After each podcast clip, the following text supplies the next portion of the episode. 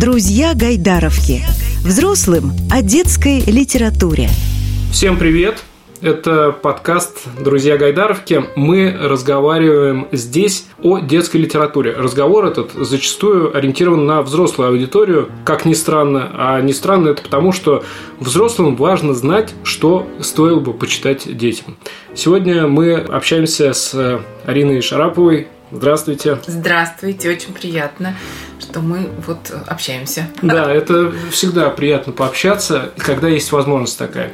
Алина Ивановна, вот, э, конечно же, многие знают вас э, как журналиста, например, а как писателя, мне кажется, вас знают пока совсем немногие. Да вообще никто не знает. Точно? Ну, я думаю, тираж не такой большой первой моей книжки, и поэтому вряд ли так он охватил всю страну. Поэтому я думаю, что и не знают. А потом слово «писатель» – это не про меня.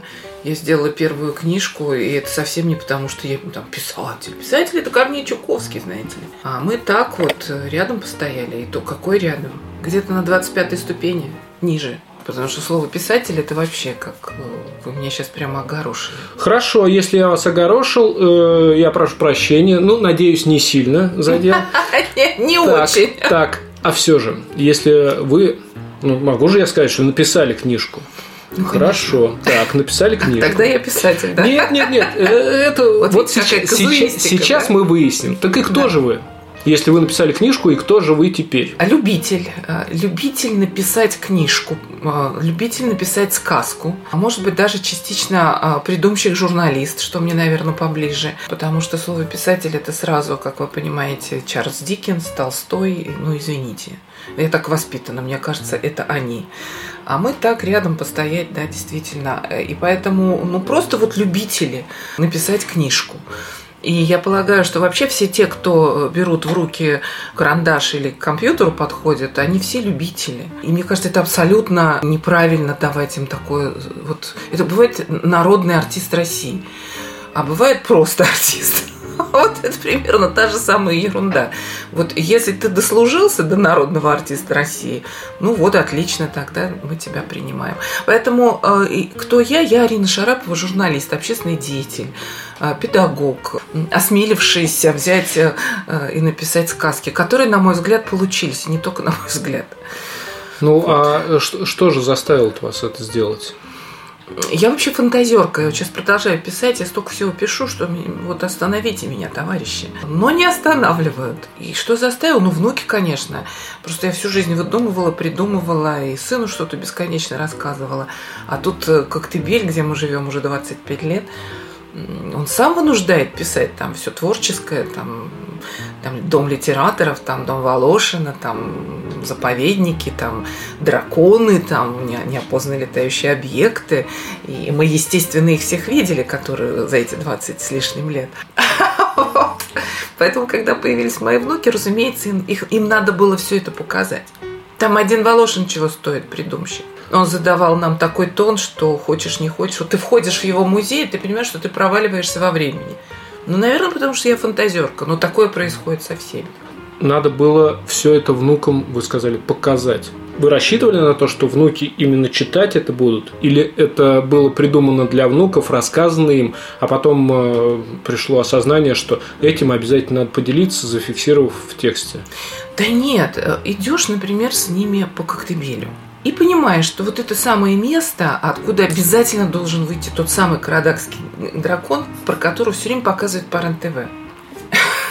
Они, собственно, его раскрутили, понимаете? Начал Волошин, а раскрутил РЕН-ТВ. И я им говорю, вот э, ребята, и начинают фантазировать. И они говорят, о, как это интересно. Я прихожу домой и думаю, а что это интересно, я вот забуду же забуду, беру, набираю и начинаю набирать какой-то текст для себя. Это было где-то лет 10 назад, даже чуть больше. Набирал, набирал тексты. Потом неожиданно, это была вот тоже очень смешная история. Вообще никакой книжки я не собиралась писать. Нечаянно этот текст попал к моему сыну, который являлся еще там, большим продюсером на Первом канале, редактором. И он говорит, слушай, ты шикарно пишешь, а что ты сидишь, иди публикуй. Ой, Данила, сказала я, ну что ты, что ты. Прошло 10 лет. И появилось время. И я почитала эти сказки. и обалдела. И думаю, а что это интересно? Надо поделиться. Вот, как моя бабушка мне говорила, заработала, делись. Вот я поделилась. Ну, просто вы так формулируете, что э, случайно я... Это случайно. Случайно взять и написать книжку. Случайно взять и а, опубликовать ее. Нет, случайно, уже потом не случайно, а, потом. конечно. Потом это, извините, это практически осознанный а, момент, непростой. Потому что когда мне все рассказали, что я просто должна это сделать, это мой крестный папа книжки Павел Астахов сказал, ты что, быстро печатай, взял меня за руку и отвел в АСТ. Это моя крестная мама Лена Малышева, которая тоже меня взяла за руку и туда же отвела. А, они просто настоятельно рекомендовали, чтобы я это сделала. Это уже было не случайно, это был их осознанный жест. Ну вот как-то они подготовили тему и, в общем, полетела. Давайте чуть подробнее попробуем сейчас рассказать про книгу, не рассказывая полностью ее содержание. Как говорят сейчас, без спойлеров можем мы обойтись, но как-то проанонсировать. Э, уже понятно, что там Волошин, э, Максимилиан, там где-то он э, на каких-то важных ролях. Уже что-то, кажется, ясно с драконом становится. Ну, теперь давайте попробуем немного структурировать это все и заманить потенциального читателя в эти сети. Романтику писателя структурировать сложно. Это в основном эмоции а они здесь, наверное, превалируют, потому что, конечно, кроме Волошина, там должна была появиться Марина Цветаева, Николай Гумилев, с которым он в следующей книжке будет обязательно сражаться на дуэли. Ну, собственно, это исторический факт, дуэль на Черной речке. И эти прекрасные люди ходят в хитонах, как, собственно, они и ходили в далеком прошлом. А, они устраивали театральные представления, и мои внуки, естественно, попадают в это время. А помимо этого, Волошин сам был невероятный придумщик. Собственно, именно Волошин открыл старинный город 3-4 века нашей эры в районе Коктебеля. Он долго копался в каких-то там архивах, книжках, нашел этот город и попросил его раскопать. И приехали археологи в его время, они его раскопали.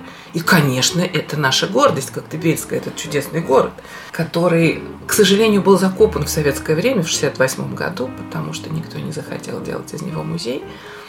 Но там были такие удивительные основания домов, там был храм, Город был растащен, разумеется, нашими современниками по кусочку. У меня тоже есть маленькие кусочки этого города. И хочешь, не хочешь, это все навеивает какие-то придумки. Это был город, там ходили люди. И ходили люди, и там был базар. И там они наверняка что-то продавали. А еще в Коктебельскую бухту, конечно, приезжали римские и генуэзские суда. И, разумеется, они тонули и оставляли на дне Черного моря, конечно, не весть что – и это не весь что обязательно можно найти. До сих пор, собственно, и находят. А почему мои внуки не могут это найти? И они находили, они путешествовали во времени. Это основная, кстати, тема путешествия во времени. А еще в Коктебеле невероятный туман. И когда по утрам мы с ними гуляем, там часов в 6, например, даже когда, ну, даже когда жарко такое бывает, вдруг спускается туман. Однажды мы с ними шли, и я совершенно была в удивлении, как этот туман превратился прямо в ворота. Вот ты идешь, идешь по горе, и туман, туман, туман, потом он как-то рассеивается, перед тобой ворота, и ты входишь в эти ворота. Разумеется, мы не просто так вошли.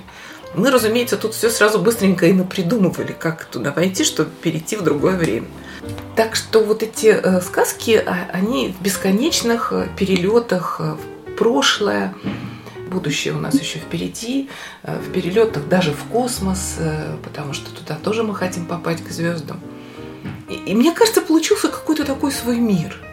И это, конечно, не мир Гарри Поттера, это совсем высоко но мы будем к этому стремиться и в наших следующих произведениях. Я понимаю, что сейчас опять я не романтичные какие-то вопросы, может быть, задаю.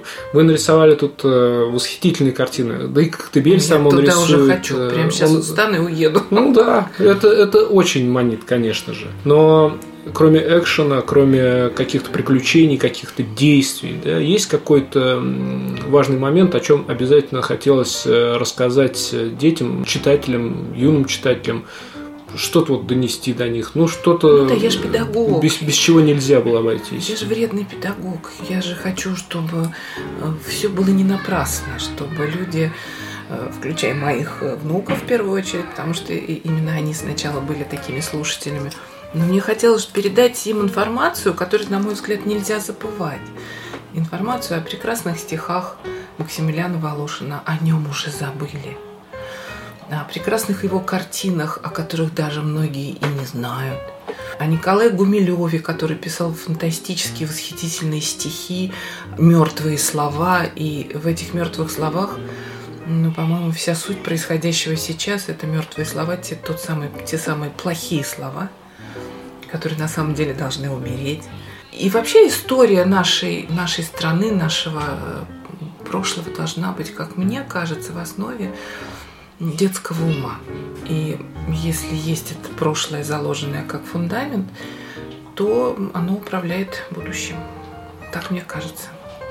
Слушайте, ну вы такие вещи говорите, получается, как будто что и взрослым стоит эту книжку почитать. Ой, у меня все друзья уже перечитали, всем понравилось, и у нас есть замечательный профессор, доктор наук, такой, он почитал книжку, сказал, слушай, а у тебя книжка-то для взрослых получилась. Ну, в общем, да, наверное. А правда, там есть какое-то ограничение возрастное, стоит на самом издании? Нет. Ну, там 6 плюс 12 плюс Нет. вот это вот все. Нет, его можно читать, эту книжку можно читать, наверное, с детства самого, тем более я ее озвучила, а я все-таки профессиональный диктор, и мне, я надеюсь, что вот эта озвучка аудиокнижки тоже как-то входит в обиход. Ну, то есть, может быть, кто-то ее тоже и покупает. Не знаю. Я же не пиарила, понимаете, специально, чтобы «Ах, читайте!» Ну, вот как идет, так и идет. Ну, с удовольствием откликнулась на ваше приглашение, потому что мне кажется, что надо, чтобы люди знали об этом. Это твой труд, и вот надо поценить все-таки и рассказать. Поэтому Кстати, спасибо за приглашение. По поводу взрослых тоже что-то вспомнилось. Э, Есть же версия, что вот эта вот вся история с драконом, которую Волошин раскручивал, она там послужила, может быть, катализатором создания роковых э, яиц, вот этого всего, что писал Булгаков. Там, Ну, конечно, он же туда приезжал. Конечно, он туда приезжал. А еще у нас есть гора планерная, а, тоже связана с Волошиным. Чем больше я говорю, прям мороз по коже какой-то, я не знаю, какой-то массовик-затейник этот Волошин. Бесконечно что-то придумывал, что-то делал. Так вот, на этой горе планерной а, впервые был запущен первый планер. И это происходило тоже благодаря Волошину и племяннику нашего любимого а, художника Айвазовского был такой пилот, инженер. А, Айвазовский, его тоже фамилия. А, нет, э, э, Арцебашев его фамилия была, простите, вот племянником был. И вот они вдвоем там залезли на эту гору. У Волошина слетела шляпа, она почему-то не упала э, туда далеко в обрыв, она зависла в воздухе. Это легенда. Мои дети, естественно, ее подсмотрели, как раз это происходило где-то в десятые годы прошлого века. И, конечно, мои внуки были участниками этого события, как вы догадываетесь. Поэтому вот все как-то, да, да, все не... Поэтому вполне возможно, что роковые яйца э, и шляпа Волошина, и, и планерные, и первые самолеты, которые строил Королев, это все там. Это история. Вот мы сейчас столь... даже не мы, а вы столько всего договорили. Я еще не говорила, сейчас еще на вторую книжку у меня сколько. Э, по- Позвольте, я все-таки уточнить хочу для наших слушателей, которые в первую очередь вас знают как э, журналиста. Ну, я так полагаю. Телевизионного, да. Да, и я как журналист, э, журналист вас хочу спросить. И э, чтобы вы объяснили все-таки нашим слушателям, есть э, такое представление, ну, что уж там, что журналисту, в общем-то, и готовиться не надо, он сказки и так постоянно рассказывает. Вы имеете в виду политические сказки? Да любые, любые журналисты, это, в общем, те же самые сказочники. Ну, Я что-то этого не слышала никогда. Нет? Да нет, я в первый раз такое слышу. Все-таки надо переквалифицироваться, чтобы сочинить хотя бы Ну, для конечно. детей. Ну, это совершенно другая профессия. Это вообще другая профессия. Журналисты вообще, по сути, не поседы. Журналистам надо сунуть свой нос вообще повсюду для того, чтобы набрать материала. А писатель – это тот человек, который должен сидеть на месте. Вот я сейчас пишу еще одну фантастическую историю, но уже она для взрослых, связанная, там, примерное название «Смерть эфира» или «Межпланетный детектив». Но она уже взрослая, прям телевизионная история такая, нереальная почти, но совпала с сегодняшним временем как-то. И вот я пишу и думаю, вот, вот когда, в какую минуту я наконец встану и пойду уже куда-то по своим делам. То есть мне очень трудно усидеть. А основное достоинство писателя – сидеть Усидчивость. и не двигаться, и не смотреть по сторонам, и не отвечать на телефонные звонки. И не вставать и не уходить там по каким-то делам, потому что вот у тебя это привычка. Это тоже такая тема, перебороть себя. Очень тяжело. Но зато, когда ты входишь уже в этот мир, в который ты создаешь, ничего вокруг не видишь. Разобрались с профессиями, и тогда, может быть, напоследок, как бы вы пригласили читателей к новому знакомству, ну, с вашей книжкой? Дорогие друзья, я имела такую потрясающую возможность написать сказки для детей и, в общем, для взрослых. Я говорю о возможности временной, потому что времени у меня никогда нет. А тут вдруг оно как- как-то сказочно образовалось. Я вложил туда свою душу, сердце, знания, любовь к детям, ко взрослым, вообще ко всем людям. Мне кажется, что те приключения, в которые вы попадете, э, попав в мир сказок о Коктебеле, э, вас так сильно увлекут, что с тех пор вы начнете читать книжки, написанные Ариной Шараповой. Я сейчас правильно сказала? А, вот и проверим. Вот и проверим. Спасибо. Арина Шарапова, мы сегодня э, общались с ней как с журналистом, с педагогом и все-таки с писателем. Еще раз спасибо. А нашим слушателям я рекомендую не только подкаст «Друзья Гайдаровки» искать на всевозможных платформах, но и, как мы уже поняли, вашу книжку. Да, Кстати, как спасибо. она называется? Страна чудес, Коктебель. Правда, там здорово. Включайте, слушайте, ищите, читайте. До скорых встреч. До свидания. Друзья Гайдаровки.